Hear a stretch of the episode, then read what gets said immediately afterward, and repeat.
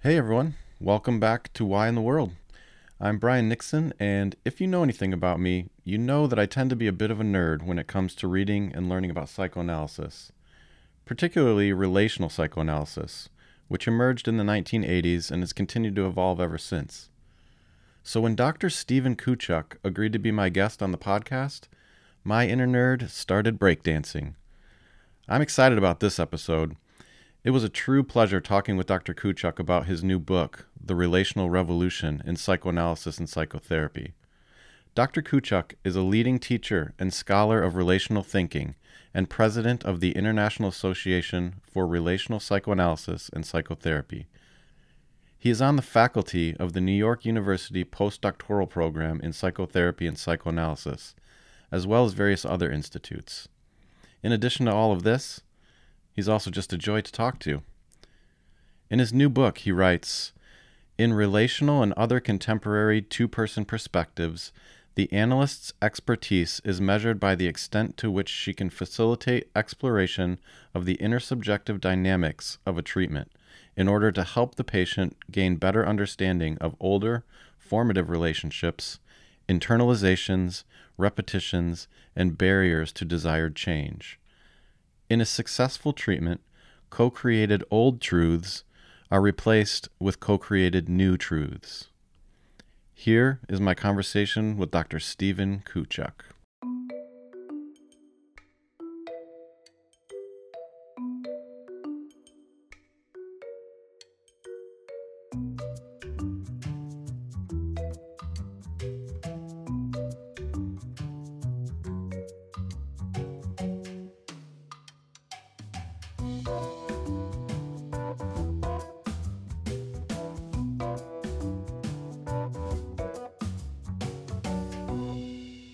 Dr. Kuchuk, welcome to the podcast. Thank you so much for coming on. Thank you for having me, Brian. Yeah, absolutely. Um, it feels like a privilege to me to have you on. I um, recently read your book, the your latest book, "The Relational Revolution in Psychotherapy" or in Psychoanalysis and Psychotherapy, um, and loved it. It felt very different to me than a lot of um, other psychoanalytic texts. Even like the first thing I noticed when I opened the Amazon package was the size of the book and the shape and the texture. Um, I was like, this isn't your your typical analytical book. Um, New meaning to judging a book by its cover, maybe. Or, I, or, I absolutely, I absolutely sure. made a judgment. Yeah, I was like, this, this feels, this feels different. I mean, um, I, I was curious, and I mean, I want to get into the content of the book uh, throughout this, but I also just wanted to ask, like, was that intentional? Like, it it was the, the shape, the size, the coloring, all of that. Yeah, uh, Confer Books is a relatively new publisher uh, that that has started Karnac Books, or I should say, restarted Karnac Books. Karnac Books is a psychoanalytic publisher that has been around for many, many decades and went away, was bought by Routledge. It's a whole history there. But at any rate, um, Confer Books is a new publisher out of the UK. They merged with or started and then merged with Karnac Books. But Confer's mission, or one of their missions, is to present psychoanalytic texts that are a little bit more user friendly, hmm. where the design is a little bit more appealing. The language is hopefully not as off putting to people outside of the field or even in the field. Mm-hmm. And so design and sizing and font size um, uh, are all taken into consideration hmm. by the publisher. So when they approached me and asked me to write an introductory overview text of relational psychoanalysis, the mission as they saw it was a book that maybe uh, a, a layperson might possibly uh, get something out of, even if our main audience is professional. Mm-hmm so you you picked up on that right away. Yeah. Well i mean as i was saying before we officially started here like i feel very similarly passionate about how do we take the, these riches that exist in the psychoanalytic writings and literature particularly the relational arm of that for me um, and make it accessible to a broader audience of, of therapists um, about how how what it looks like to really show up presently with your with your clients and bring some authenticity and use the relationship between the therapist and the patient to to really get into the work. Right. When people hear the word psychoanalysis they and I, I think even people in our mental health field but certainly outside of the field they picture the cold distant quiet brooding maybe if i'm not stretching that cliche too far um, therapist who doesn't speak and who is, I don't know, maybe needs to be dusted off, or at least a theory needs to be. Mm-hmm. And that just isn't what psychoanalysis has to be anymore. Mm-hmm. Relational is a very different way, as you know, mm-hmm. of approaching the work. So if our literature can be a little more accessible, uh, that that works as well. Great. Yeah, I think that's a, a much needed thing. Like there's this, you know, I've heard other even analysts say um, you know like this stuff has to get out of these institutes because if it doesn't it's going to die. There's this sort of feeling of that um, it's almost like they're in academia writing to one another more than getting it out to people where it can be integrated and used in a in a meaningful way. Yeah that's well put. The analytic institute is a, is a very isolated place. And if you're in the institute community, it can be a very exciting, stimulating place. Mm-hmm. But um, the fact that that has traditionally been the only way to learn these theories and help our patients to go deeper in their work uh, is is problematic. Mm. So your podcast is certainly one way of bringing the theory out of the institute and into uh, the public and other mm of study, and I, am grateful for that. Mm, thank you. And sure, and and and my book is an attempt in that direction. Mm. So, well, let's let's talk about the book, um, mm. the relational revolution in psychoanalysis and psychotherapy. Um, you know, I guess for my audience, who there's a number of them are who are therapists, but not analytically or psychodynamically trained, um, but certainly curious about what like what is there there's something there that's interesting? Um, or maybe they just have a feeling of like there's got to be more to this work than just thoughts and behaviors and symptom management. Um, and so for for their sake can you talk a little bit about what is relational psychoanalysis? Sure. Part of the, and, and, and, Brian, building on what you were saying before in terms of getting this work out of the institutes, even inside of the institutes, a lot of the terms that psychoanalysts use are so damn confusing. um, I assume we can say "damn" in a podcast. Yes, sure. and more than and more, we even go further than that. Um, so the terms are problematic. the word "relational" within psychoanalysis was first used in 1983. Stephen Mitchell, writing with Jay Greenberg, these are were two psychoanalysts uh, training and working at a William Alanson White Institute in New York City, where I am, uh, came up with the term relational psychoanalysis uh, as an umbrella term to organize schools of thought within psychoanalysis in which object seeking, object relating, person to person relating was seen as the main determinant of psychological development, human motivation, as opposed to Freud's drive theory. So, up until 83, the primary way of thinking about uh, psychoanalysis is, is, for the most part, drives pressing for discharge. It's, it's sort of, it's actually not accurate to say until 83, because we had object relations theory, we had other theories looking at object seeking. But the primary mode of understanding within psychoanalysis was, was drives, sex and aggression, pressing for discharge. This became central to development. It motivated our lives, the way we think, the way we feel, according to Freud and his followers. Mitchell and Greenberg in 83 said, look, we have other schools of thought since Freud. We have British object relations theory, we have interpersonal psychoanalysis, some forms of existential or humanistic psychoanalysis. Uh, let's divide up the theories and look at relational theories and drive theories. And so the term began being used that way. However, roughly three years later, writing on his own, Stephen Mitchell came up with the term relational psychoanalysis to mean something different.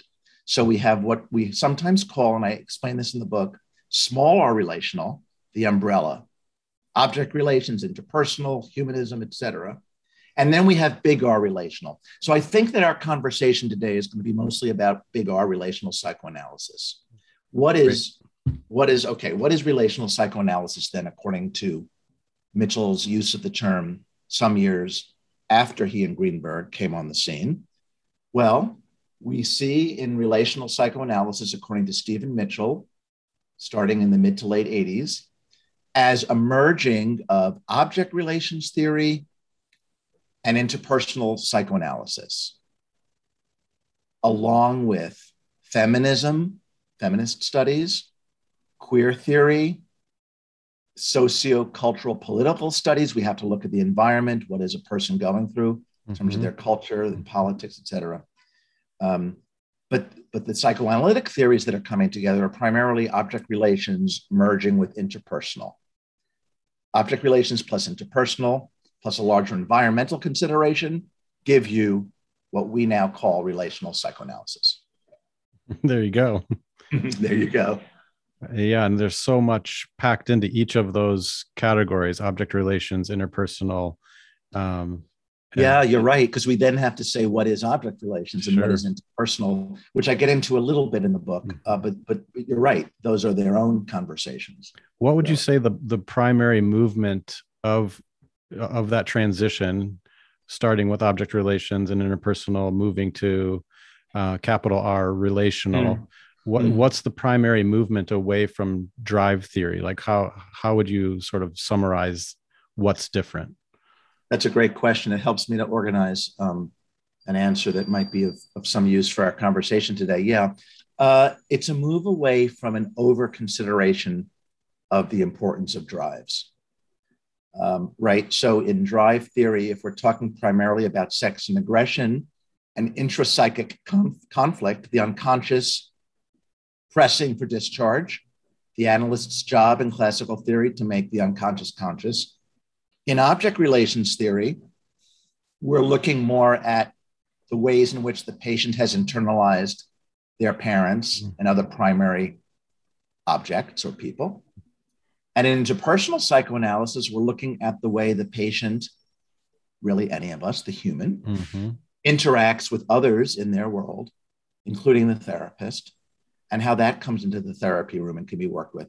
So I would say then the the move is more to a world of people mm-hmm. than a world of um, unconscious phenomena and drives pressing to be expressed yeah that feels way more human you know that the, mm-hmm. uh, there are two two humans in the room um so like i'm i'm fascinated by that because it seems to you know you can see the trajectory and i think this is what you what you cover in the book too is the movement away from a one person psychology where the analyst is um, this expert that sits back objectively isn't really involved in what's happening in the room is just sort of this blank screen for transference to take place and then be interpreted um, to you know the interpersonal relational movement of like something unconscious and sometimes conscious is happening between us that is actually useful to engage as well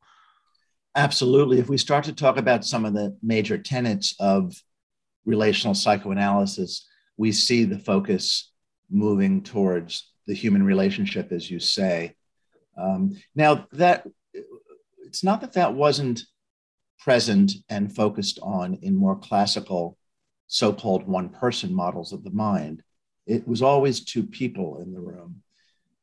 But the analyst was there, as you know, in, in older ways of thinking more as an instrument uh, through which to explore the patient and the analyst's psychology, their own personality, was thought of as something that had to be kept completely in the shadows, if not totally under wraps. Yeah, get it out of the room. Get it out of the room. Yeah, exactly. Go back for more treatment. You need more therapy to keep your personality out of the room more. Now, the value in that, if we're not to throw the baby out with the bathwater, is that the patient can and should and must be privileged. Mm-hmm.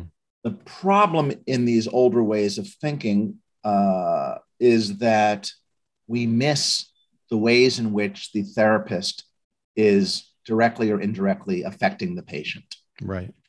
And it's not so much, and I, I write something to this effect in the book, it's not so much that we should bring our subjectivity in the room, the therapist should bring their personality and feelings and issues into the treatment room, but rather that we inevitably do. Mm-hmm. So if we can assume that we do the way relationalists assume, then how does that affect the therapy? What is it like for our patient to sit with somebody who likes to talk, who doesn't like to talk, who um, may be a little bit shy, as many analysts are, or who may uh, find themselves showing off sometimes? You know, what does the individual personality of the therapist do Mm-hmm. to the therapy? Relationalists ask this question all the time. What would uh, uh, an older school of thought ask? Uh, how do we keep the, the personality out of the room? And Very the different. the idea being like keep it out of the room so you have a more pure uh, ability to analyze the patient rather than right. That's right. The older thinking used to be that any analyst is interchangeable with any other analyst. If you put a patient down in the chair and I'm in the chair doing the therapy, but then leave, and Brian, you come in and finish the session, although maybe then you have to leave for some reason, and your colleague X comes into the that we would all be doing the work if we're very well trained therapists. We would all be doing the work exactly the same, and we would be doing it in a pure way in which the transference could unfold, as you say, completely free of influence from us. What a relational therapist would say is you would have three or four different therapies Mhm. with three or four different therapists. And that's important and rich and valuable. Maybe let's clarify a term. So, relational psychoanalysis assumes a two person psychology, as, as you noted before. That means we're looking at the therapist's psychology and the patient's psychology. Mhm. Uh, classical theory assumed a one person psychology where the focus of study was only on the patient. So there are some major differences, right of course. Absolutely. Well, your book does a great job of touching on the analyst's subjectivity, which I interpret as just meaning it's the self of the therapist in the room. Um, I'd love to hear more of your thoughts specifically about that chapter. You know, like that there is no, it is inevitable that there, the self of the therapist, the therapist subjectivity is in the water. You can't get it out no matter how hard you try um, and so I'd, I would love to hear Yeah, yeah, you're really capturing the essence of, of, of this area of our work well. For a hundred years of psychoanalysis, though, we were trained to erase ourselves, we meaning therapists. I, I should mention I, I, I tend to go back and forth between the word analyst and the word therapist. I, am assuming uh, we're talking about a, a, clinician with an interest in the unconscious and transference, countertransference, and such, whether or not one has uh, formally studied and received a certificate in psychoanalysis. So, analysts, analytic therapists, whatever term we use, um, have been told to erase ourselves. If we bring ourselves in the room, if the patient knows anything about us, it will make it harder for him or her to then project themselves, their own thoughts and feelings uh, will be interrupted because they're constantly shaping themselves according to who they think we are. Hmm. Person the therapist gets in the way. Now, in a two person psychology, we, when we are considering our subjectivity, and I like your definition of, of subjectivity of the therapist's self, I, I would say um, anything to do with who the therapist is as a person, our psychology, our emotions, crises we've lived through, or maybe experiencing currently, anything that makes us who we are, spirituality, etc. mm-hmm. Um, the thinking now is all of that uh, enriches the treatment. And if the therapist can track their subjectivity, if I can think to myself, well, I grew up in a particular household. Um, my parents' dynamics were such that I had to be careful talking about certain topics, et cetera, if I can think of some of this, I can get a better sense of the person that my patient is meeting. Mm-hmm. Because even when I think I can keep myself in check, and of course I try, we all must try to some extent to keep our issues more in the background than the foreground. What we foreground is the patient's material. Even if I think I can do that, it's it's very limited, mm-hmm. right? In, in the possibility. So my patients are going to sense a certain kind of human. Uh, what's it like to be, you know, what I've, I've had patients say to me, you seem so patient, or you seem flustered, or you seem whatever. They read us, mm-hmm. they know mm-hmm. who we are. One of my goals for the book was to include a tremendous amount of citations from the relational literature. Uh, I want the book to be a starting off point, but also a place for therapists and others to be able to learn even more about our field. Mm-hmm. So, one of the uh, papers that I cite is by my, my friend and, and colleague, the late Lou Aron. And Lou wrote about the patient's curiosity about the therapist's subjectivity. Hmm. It's a paper I cite more than once, I believe, in the book. Yeah, so, I, I actually I have a a paragraph from that written down here. Like that's kind of where where my mind was was going with this too. Um, so I'm I'm excited to hear where you're going. Um, like, sure, and I'd be curious to hear your, what what you wrote down and what it what it uh, stirs for you. But Lou made Lou drew a parallel uh, between child development and treatment that a lot of us draw, um, but he noted that the child starting from infancy, but certainly all uh, further on, has a curiosity, a hunger to know its parent's mind hmm. and to know where that child lives in the parent's mind. How is the parent thinking or feeling? What is the parent thinking or feeling about the child? So, too, the patient learns about themselves by learning how the therapist thinks or feels about them. So, in terms of looking at the therapist's subjectivity, we're looking at who we are as a clinician, what our shortcomings are, what our strengths are, what our tendencies are, what kind of material are we more interested in or less interested in, what kind of patient do we tend to do well with, given how we grew up and how we now function in the world. All of these are elements of the analyst's subjectivity. But as Lou and I and others have pointed out, we also would do well to think about how the patient experiences our subjectivity. What is that like for them? What is their curiosity about us? Or what is their lack of curiosity about us? Mm-hmm. And what does that teach us? One more element of the subject of subjectivity before I take a pause and, and, we can talk more together about this rather than me just monologuing, um, is uh, thanks, um, is without being able to track how we're thinking or feeling during a session, the therapist that is, we may very well be missing elements of the patient. A lot of clinical material comes up in a session through dissociated content, meaning that a patient might not be aware that what they're feeling, let's say, is grief or sadness. And therefore, they're not directly talking about it. But if I'm sitting in the room and I'm suddenly feeling very sad, I need to figure out where that's coming from. Is that some element of my patient's dissociated material that I can now understand and, and work with? Is it something in me that's getting stirred? That might help me understand her material more? Is it both? But if I'm not in touch, if I'm working according to the old school of psychoanalysis, in which I try to bury my subjective pieces, mm-hmm. then I'm going to miss patient data as well. Yeah. Yeah. It's that idea of like what's taking shape in in this middle space, the between.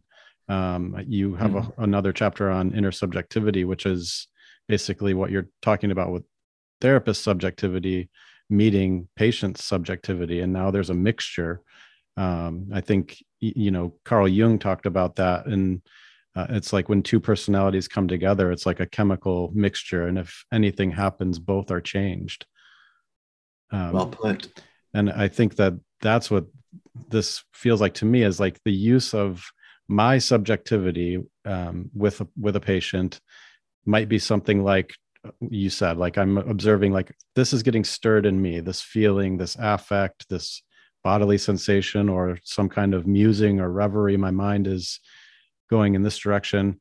But to be able to hold on to that with some curiosity about like well well why this particular part of my my subjectivity or my story why is this getting churned up right now? And the way i've been kind of thinking about it is that the the specificity of our um, subjectivity. So like an affect gets stirred in me and it makes me think of some wounding from my own story or uh, you know some scene comes back to mind. I'm thinking of like the story or the particular scene as a vehicle that is being used to bring the affect into my awareness in a way. And so in engaging the patient it's not about the specific story in my life the specific story was the vehicle to bring bring the affect forward. And so now i have to wonder what's going on regarding this specific affect with this specific patient that also has something to do with their repetition or their story or something that now we're caught up in together that we need to to catch on to and work through.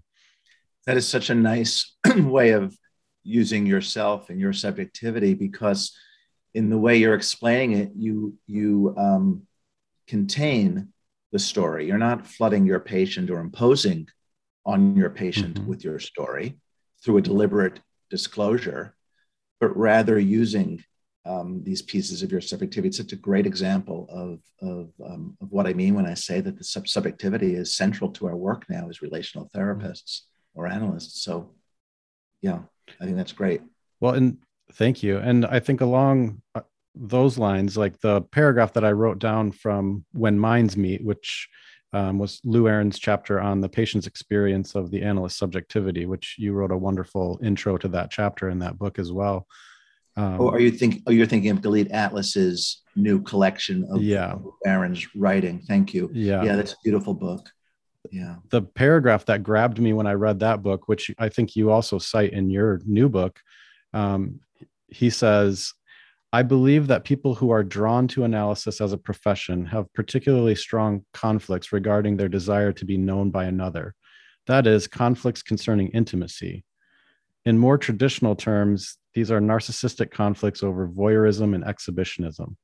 Why else would people who what why else would people choose a profession in which they spend their lives listening and looking into the lives of others while they themselves remain relatively silent and hidden. The recognition that analysts, even those who attempt to be anonymous, are never invisible, and furthermore, the insight that patients seek to know their analysts raise profound anxieties for analysts who are struggling with their own longings to be known and their defensive temptations to hide.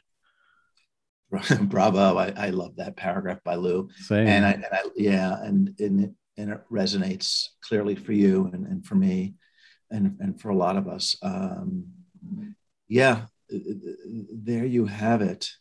And what a tragedy that it took maybe literally 100 years or thereabouts for us to be able to give ourselves permission to look at mm-hmm. who we are. A tragedy for the clinician, more so even a tragedy for the patient. Of course, the clinician is the patient as well, since we right. our own treatments. Um, but for the profession, it's it's a loss.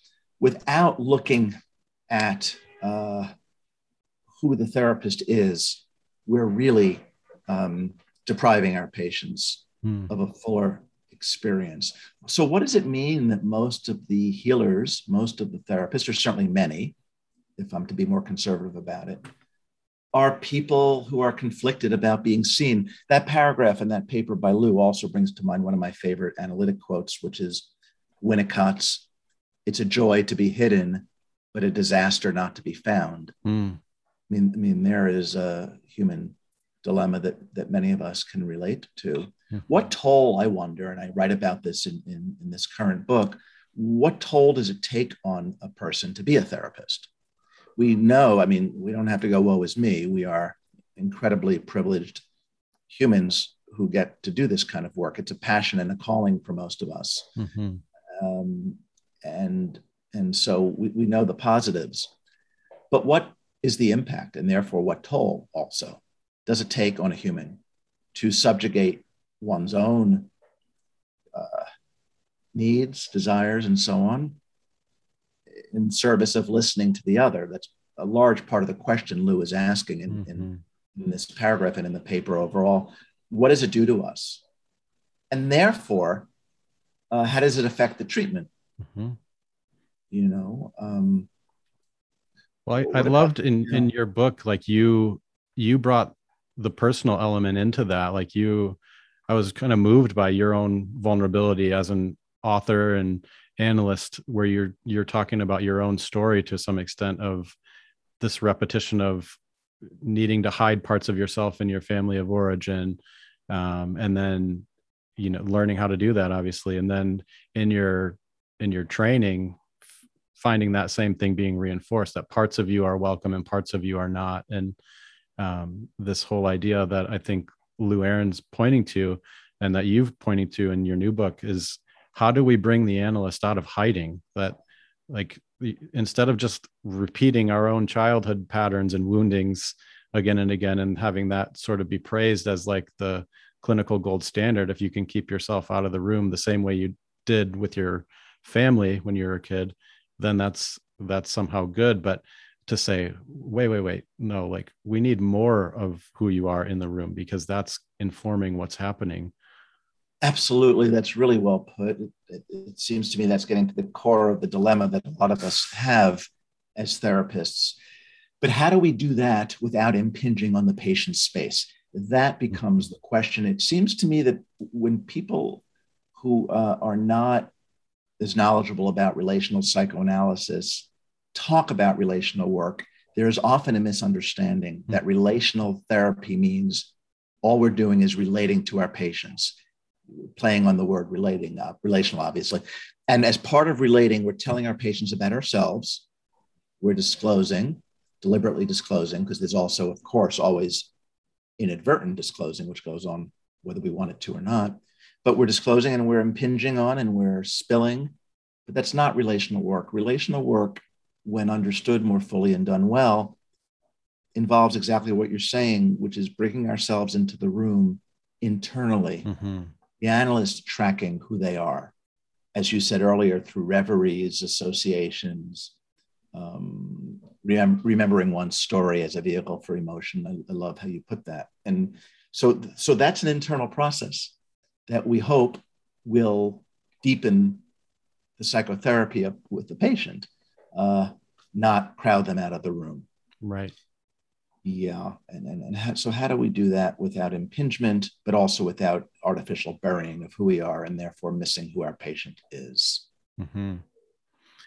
Yeah. I'd be curious to know your thoughts, like to, to talk on more of like a practical in in the clinical room sort of way like when you're sitting with a patient how are you attuning to your own subjectivity um, and these intersubjective things that are arising between you and the patient? Like how how do you allow yourself to take all of that in and then um, also not burden the patient with it by taking it off track but like making use of these things that are getting stirred in you with this particular patient or like what's your process with that? And i'm sure it may be different with every patient but great question and quite right. It's different with different patients. It's also different depending on which of my self states emerge mm-hmm. right so one of the assumptions of relational psychoanalysis is that we are all um, multiply determined. We're, we're all we're all we're all uh, we all have multiple self states the parts of us that are more quiet and shy or reserved, the parts that want to be seen, uh, the, uh, the funnier or more serious. We're, we're different selves mm-hmm. within a unitary self. Phil Bromberg, who is an interpersonalist, uh, and I think he would think, have called himself a relational analyst as well, but his primary identification was interpersonal for many years. Um, talks about the concept of standing in the spaces, right? The, the, uh, being many selves while feeling one integrated self mm-hmm. to stand in the spaces between and amongst the multiple self states. So, what's going on for me on a particular day might be a way to start an answer to your question of how do I try to track all of this. When I consciously remember, I try at the start of each day to tune in to what I think is going on for me. How am I hmm. feeling uh, as I'm on my way? I often do this on the way to the office. And these days, on the way to the office is still on the way to the office, even via Zoom, mm-hmm. because we're recording this during the pandemic. But um, I try to figure out, you know, am I feeling, am I aware? Of course, I think we miss most of who we are, hmm. which is why we often have to ask our patients to tell us what they're noticing and thinking and feeling about us, not to derail a treatment away from the patient, but rather to help uh, help us know how we're coming across, how we're being received. But I try to ask myself, am I feeling irritable or short or short tempered or more indulgent? You know, what sense, general sense do I think I have? And I also ask myself, how am I feeling about seeing particular patients? There are some patients that we may be excited to be seeing, and what does that tell us about what's going on in the transference, countertransference? Some patients we might not be as interested in seeing, or perhaps even dreading, which gives us very crucial data, again, about what's going on. So I try. Mm-hmm. Um, and then as I'm listening, remember the Theodor Reik Theodor Reik, who was a disciple of Freud's, had a very famous book called Listening with a Third Ear. And he talked about the way, the various ways in which we listen and the different levels of consciousness or unconsciousness that we listen for and to. So, my third ear, is, to use that terminology, is kind of trying to figure out what's coming up for me as I'm listening. And now, if I'm feeling a little bit frustrated or uncomfortable, I want to know what that's teaching me about my patient, but I also want to put myself on notice hmm. that um, I need to be a little more careful, perhaps, in this moment, uh, lest I uh, either get too distracted or not be patient enough in terms of letting the patient's material emerge and so on. So I'm trying to ask these questions because the I, EYE, can't see itself, as Donnel Stern writes, we do need to solicit the patient's input mm. as to how they're experiencing us. Does that begin to answer the question? Yeah, I think so. That uh, you know what I'm aware of and is striking to me is the contrast of trying to move yourself out of the room versus like wow there's a lot in the room with me and i need to be attuned to it and curious about it and um, not necessarily blurting it out like in, in my conversation with Dr. Maroda, we talked a little bit about the difference between blurting out every sort of thing that's coming up for you about your patient versus on the other end of that spectrum, sort of this um, kind of crippling over metabolizing where you're never bringing anything into the room. And so what I hear you saying is like somewhere in the in between that is what you're doing. Like you're metabolizing your own experience and you're not pushing it out of the room but you're you're not you're also not blurting it out just mm-hmm. without some sense of why you would want to bring this to the patient uh, right right my worry about many analysts tendencies to bury or avoid themselves my worry is that the material then comes back more powerfully the therapist's material that is and actually is is more likely to derail some part of the process then. Now, look, that's going to happen at times, and then we may find ourselves in, in an enactment, um, which, speaking of, of, Karen Maroda, who writes wonderfully about enactment um, in some ways that I, I, find very useful uh, and, and, cite in my book as well. Um, but on the other hand, on the other end of the extreme, as you're saying, if we blurt out our material too much, then the session becomes more about the analyst than the patient. So, yeah, there is a middle space there. We never get it perfectly right because I don't know that perfection is attainable when it comes to anything, obviously. But it's a balance we have to strive for. You know, as we're talking about this, it's reminding me that one reason there's so much confusion about how to define relational psychoanalysis is because no two relational analysts necessarily work in quite the same way. Mm-hmm. You can say, we can say, here's a classical Freudian. We can say, here's a British object relations theorist. We can say an interpersonal uh, psychoanalyst would want to focus on the de- detailed inquiry and look at the here and now. We can say all of this. What Tony Bass is doing as a relational analyst versus Jessica Benjamin versus Jody Davies versus Lou Aron versus me versus you and your relational work, any of us, um, varies. Mm-hmm. Some of us deliberately disclose, I hope with discretion, ideally so, of course, but we deliberately disclose quite often. Others of us are very reluctant to. Um, someone like Jessica is focusing so much on culture and politics and notions of repair. She's not focusing as much as Tony Bass does on unconscious to unconscious communication, or focusing as much as I do on uh, tracking the analyst's subjectivity. We all bring within relational psychoanalysis our own uh, alchemy of a sort or blend mm-hmm. of, of, of, technique. Our own subjectivity, even around the theory. Even around the theory. I write in the book, I think that that theory is always saturated with the analyst's subjectivity or, or something to that effect. So, yeah, very much so. Well, in the realm of self disclosure, in your book, you write, um, often we must lead the way by disclosing something of our experiences. And I, I just kind of jotted down again, sort of how opposite that is in regards to how most therapists are trained. That, you know, our job as a therapist in most graduate school programs, it has something to do with like this idea of you have to be empathic and always have unconditional positive regard and you're holding space and really just following wherever the, the patient wants to go and you shouldn't have an agenda of any sort or any sort of needs. Um, and you know i think like that feels very unrealistic and unhuman to me. Um, and and it, i'm really struck by the this idea of like you can fake empathy. Hmm.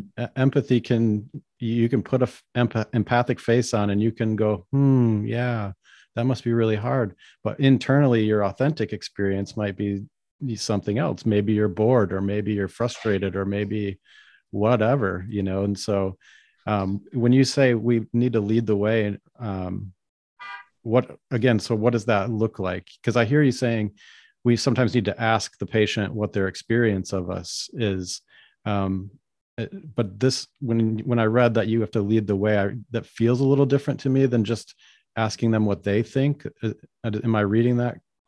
Would you do me a favor and read, read that again where I say lead the way? Um, yeah, it's, uh, let me see. I think it was often we must lead the way by disclosing something of our experiences. Um, and I think it was the section where you talked about a like judicious, deliberate disclosures was another thing I jotted down. I think what I'm writing there, and it, by the way, there's a funny process that happens when you write something and then either dissociate from it or forget it for other reasons is that oh that sounds good if somebody reads it back or oh it doesn't sound so good hmm. if someone, someone reads it back i think what i mean in there if i'm remembering correctly is that to do a treatment in which the patient is the only one making themselves vulnerable mm-hmm. here we come back to karen Maroda's writing again her her new book on the analyst's vulnerability is is i think brilliant uh, and mm-hmm. but to be the only party vulnerable is an unfair and unrealistic pressure for the patient to carry. So while most of us are most worried about the therapist not taking over and um, being too much or too impinging, we also have to worry about the therapist who disappears too much, even in our current way of working. By the way, what you were describing before about the grad school agenda, and I quite agree with you, of teaching uh, the empathy and it's only about the patient. I would say that what you described there is a recipe for hating your patients. Mm. Because the reality is, if we're all good, all loving, all accepting, completely non judgmental, only empathic, none of which is achievable, of course. But if we think that's what we're supposed to achieve, we're either incredibly, we're either operating with an incredible sense of false self, as Winnicott would call it, and or we're building up tremendous resentment towards the patient because the therapy relationship is like every other relationship and i always say some version of this to patients whatever happens outside of the room is going to happen in here mm-hmm. whatever your tendencies are if i'm to be completely honest it's probably whatever our tendencies are but we're focusing on the patient but whatever tendencies are outside of the room if it's hard for you to say when you don't like something or if your feelings get, get hurt quite often, et cetera. These things will repeat themselves in the room, and well, that's great. We'll have a chance to work with them. But what I'm saying now is, like any relationship, we're going to resent our patients sometimes, or as you said before, Brian, we'll be bored sometimes, or we'll get angry at them sometimes. Whether or not to deliberately share that, if it's even within our control, mm-hmm. sometimes we do blurt things out, even if we don't want to. But whether or not to deliberately disclose that becomes a matter of technique, and we can talk about that. Um, but we do have to engage in something that I call silent disclosure, and I write about in the book, which is that we have to disclose it to ourselves. We have to say to hmm. ourselves, I can't stand this person right now, hmm. or I'm bored out of my mind right now. And then deal with whatever guilt it might bring up for us, right? Uh, or resentment or upset. But if we're not honest with ourselves, then we are not going to be present enough in the room with the patient. Mm-hmm. We're just going to be faking it. Oh, I love that. I love the idea of a silent disclosure. I think you're clarifying that for me as you say it now. Like I wasn't totally clear on on what was meant by a silent disclosure. I mean, some of that certainly came through of like you're just letting yourself be aware. But when you said it's a disclosure to ourselves, like allowing ourselves to be conscious of all the stuff that's getting stirred up and trying not to push parts of us out of the room, but really almost like uh, amusing or metabolizing where I'm, where am I really at? Like I have to locate myself as the therapist. And part of my location right now is like I'm irritated with this person or I, you know, feel bored or sleepy or or whatever it is. Um, and I need to feel that. And then as you point out like i think there's sometimes that secondary layer of affect that comes with that of like oh i feel guilty about that like a good therapist doesn't feel bored with their patients they're always really interesting and you know whatever the narrative is of the therapist persona and so i think i really appreciate how you just said that it's a silent disclosure to ourself of what is really going on absolutely in my mind uh, that's a major use of self-disclosure we we in the literature, we discuss it as deliberate or inadvertent disclosure. Inadvertent disclosure is the way our offices are decorated, the way we talk, et cetera. Deliberate disclosures, of course, we, we have a better sense of what that means. But the term that, that I use, silent disclosure, um, brings us into this different space that you're describing well. Mm-hmm. Yeah. Well, I love I love all this. I, I want to touch on um, another element of our subjectivity that you really dive into in the book as well around uh, race, gender, and sexuality, and how that explicitly exploring those categories um, is part of this relational revolution in, in a very significant way, an important way, especially uh, the fact that we're living in 2021. Like, there's a part of that's like, wow, how are we? How are we just getting to this? Oh boy, that's a great question. Exactly we're in 2021 moving rapidly, too rapidly, not rapidly enough, I'm not sure, to 2022. and and how are we just now getting to this? Yeah, well, um, because the we refers to white people. I think that's mm-hmm. part of the short answer to how we're just yeah. getting to this, right? So the power base within psychoanalysis is still the heterosexual white man. Mm-hmm followed quickly by either the heterosexual white woman or the gay white man. I'm not sure. In terms of who is running the institutes, who is seen as um, the, people in control and power within society, of course, larger society, but within psychoanalysis and within um, graduate psych programs and graduate social work programs, there's been more uh, progress, mm-hmm. uh, it seems to me greater evolution. Psychoanalysis has been slow to evolve. So, which strikes me as as interesting too, given Freud himself was a Jew in a barely pre World War II uh, world you know that something of psychoanalysis emerged from the margins. And so the fact that it got hijacked and maybe maybe that's the right word i don't know but that it, you know how did like that got really lost in the mix somehow. I like that word. I think freud himself hijacked it. It's precisely though there's the irony or paradox of a sort. It's precisely because he was a jew that race and religion were kept out of psychoanalysis freud and his colleagues were not allowed at a certain point to teach in the universities because they were jewish so in part for that reason meaning that he didn't want to dwell on on religion and race. And, and I keep mentioning race with Freud because um, Judaism was not seen as whiteness in my understanding of the thinking at the time in the teens and 20s and 30s. Mm. Uh, uh, Jews were, were black, were not white, and were not first class citizens, mm-hmm. and were not allowed to teach and affiliate academically, et cetera. So that's one reason why psychoanalysis grew outside of the university, a major reason, and rather grew within individual freestanding analytic institutes eventually. Eventually. Um, so he developed a theory of the mind, he and his followers and colleagues, in which race and religion, culture, politics were separate. Excuse me.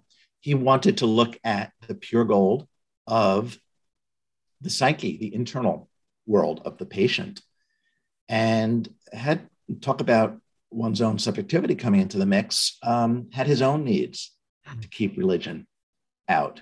He was trying to create a science that would be taken seriously by those in power at the time and by academics and scholars and uh, even lay people he had to keep he had to keep religion out. Also, in the theory of the mind, if any two humans um, are the same, meaning id, ego, superego are functioning, um, it's a one-person psychology, all the basic tenets of classical theory, then variables like religion and race, right, had, had to be kept out. So from the beginning, the definition of psychoanalysis was something that did not include religion mm. or race.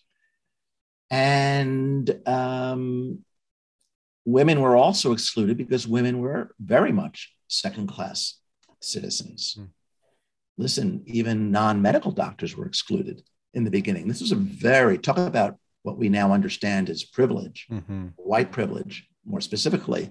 This is a very privileged society he and his colleagues were working in. It was upper income, medical doctors only, although Freud protested that. He was more evolved than that and thought that the layperson, the non MD, should be an analyst potentially too if they wanted to be, etc. Okay, so psychoanalysis has no um, real integration of religion or race. And white people are not even aware of being white, meaning as we are, as we white people are learning only recently, and I write about in the book, most of us only recently, to our shame. Mm-hmm. Uh, whiteness is a race and has a meaning and people of color are and, and women and lgbtq people but certainly people of color are seen as second class citizens it's not part of the power base and how many um, you know how many black people or other people of color are going to feel welcomed either as patients or clinicians who are going on for further training who are, how many are going to feel welcomed in the institute world in the psychoanalytic world so yeah we are very far behind we're very far behind. But look, I had to hide my, as you were alluding to earlier, and quite sensitively, which I appreciate. Mm. I had to hide my sexual orientation as it was emerging and becoming clearer to me, because in the 70s and 80s, even into the 90s, uh, that wasn't allowed in analytic training. Mm-hmm. What is the what is the uh, irony here that, that and I write this I think and that we're a profession that claims to want to help our patients explore all of who they are, which includes race and gender and sexual orientation and, and economic status, et cetera. But we're a profession that pathologizes and excludes based on hmm. race and gender and sexual orientation. It's, it's as much as it's a problem in society in general, it's a huge problem in psychoanalysis. So hmm. a lot of us are trying hard now, finally, to educate ourselves and each other and to open psychoanalysis up more than it has ever been opened up. Hmm. And which is, I mean, that's a fabulous thing. Like that turn, I mean, that has to happen 100%. And I'm curious about the relational psychoanalytic frame as as part of that like what uniquely does relational psychoanalysis have to contribute to um, you know sort of dismantling these oppressive systems of you know racism or discrimination in any form like uh, i think relational psychoanalysis obviously i'm biased. It's the it's the way of thinking whether we call relational psychoanalysis a theory or a collection of theories.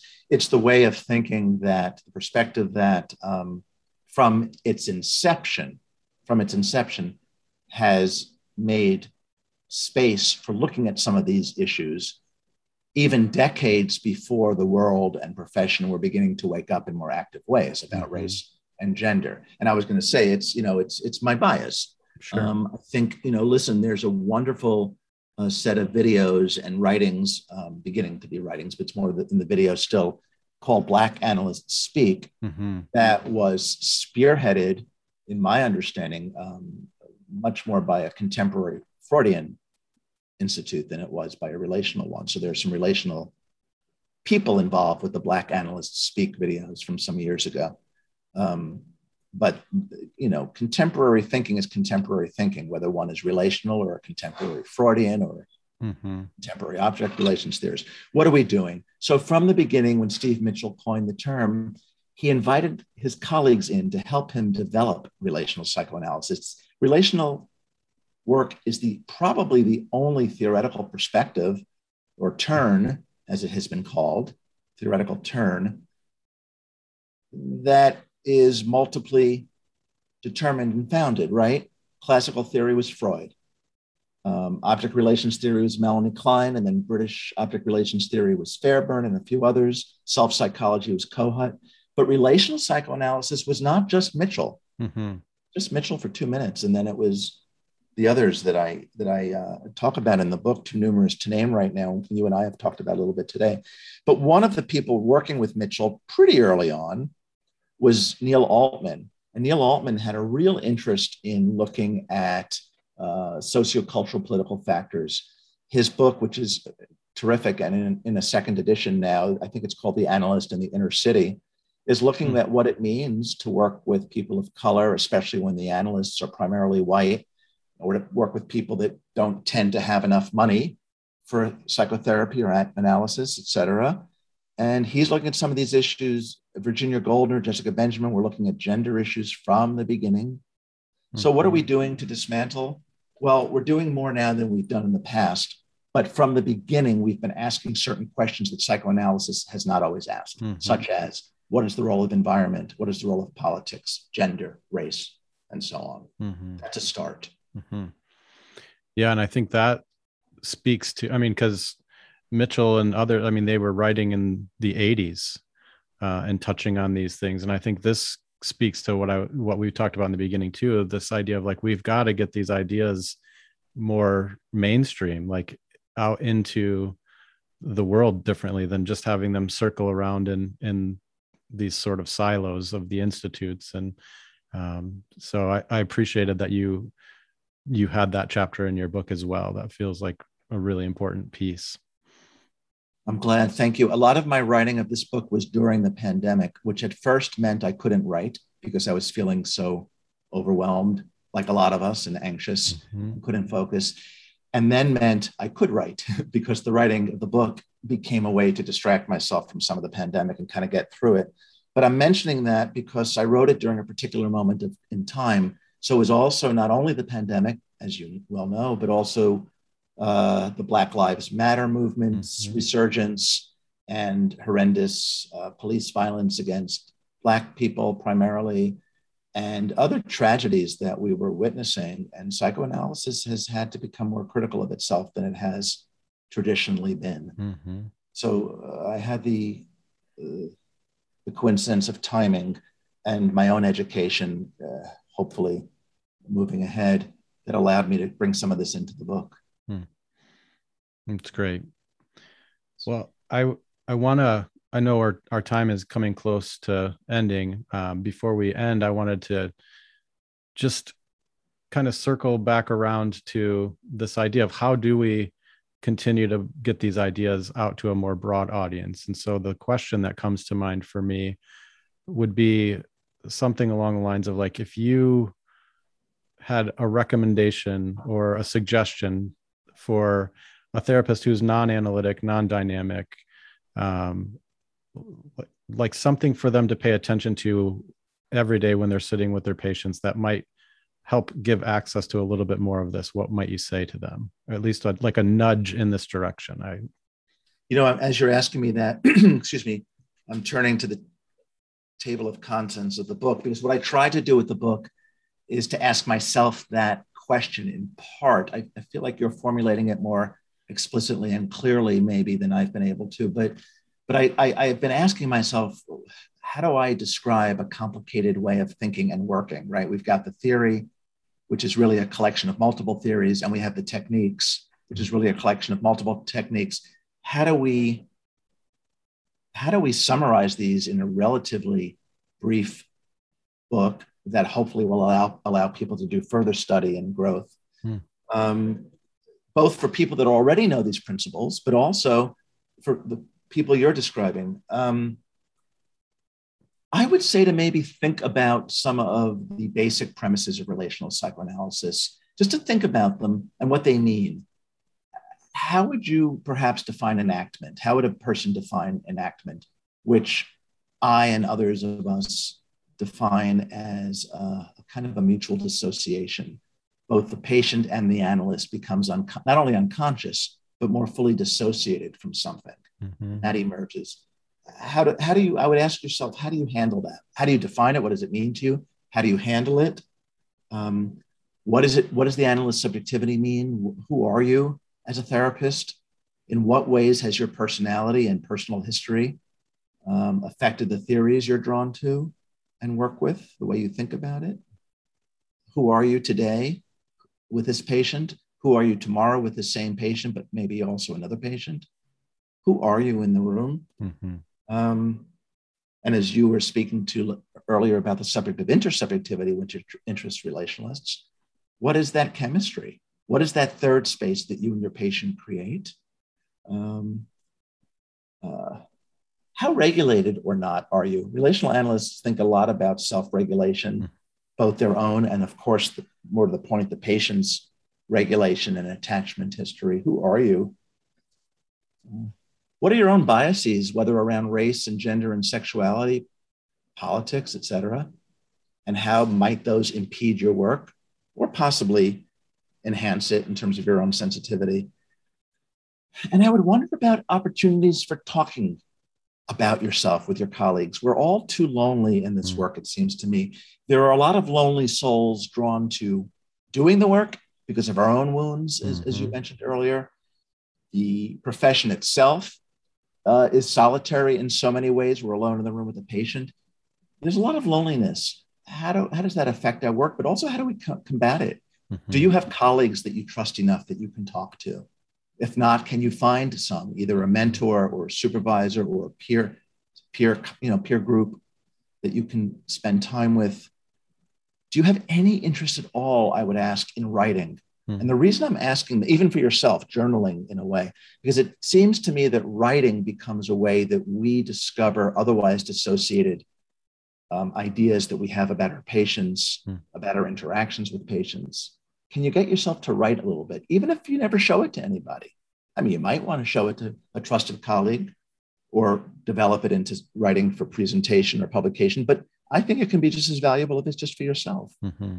So, how do we address the, the ideas of dissociation and, and loneliness and subjectivity in general? Mm-hmm. Oh, that's a that's wonderful. Thank you for that. Um, I I'm grateful for this time with you. I'm really appreciative that you took the time to to do this. Um, before we officially end, is there anything that we didn't cover that you are wanting to cover? Huh I appreciate the question. I'm not sure if I can come up with the answer. Probably I'll have an answer to that question sometime later tonight after, when it's too late. That'll that'll um, just mean we have to schedule another time to do this. That doesn't sound too bad. Thanks. You know, Brian, I think the thing I would say is that therapists, humans in general, unless we're talking about severe sociopathy, humans in general, and certainly therapists, tend to be hard on ourselves. Hmm.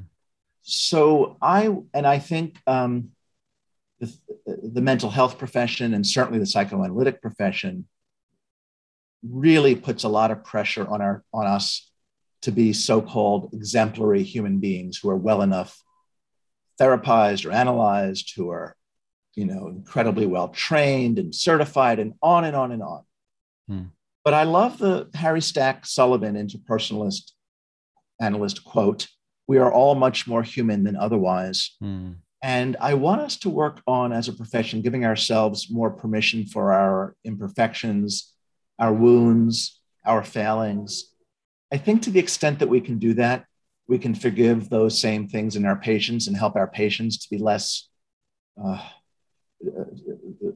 vicious with themselves, mm-hmm. to use a very strong but I think apt word, sometimes apt.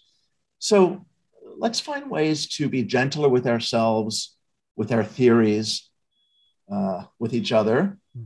That doesn't sound too simplistic or Pollyanna-ish, because I think it does make us ultimately better clinicians when we can strive for that kind of forgiving and acceptance.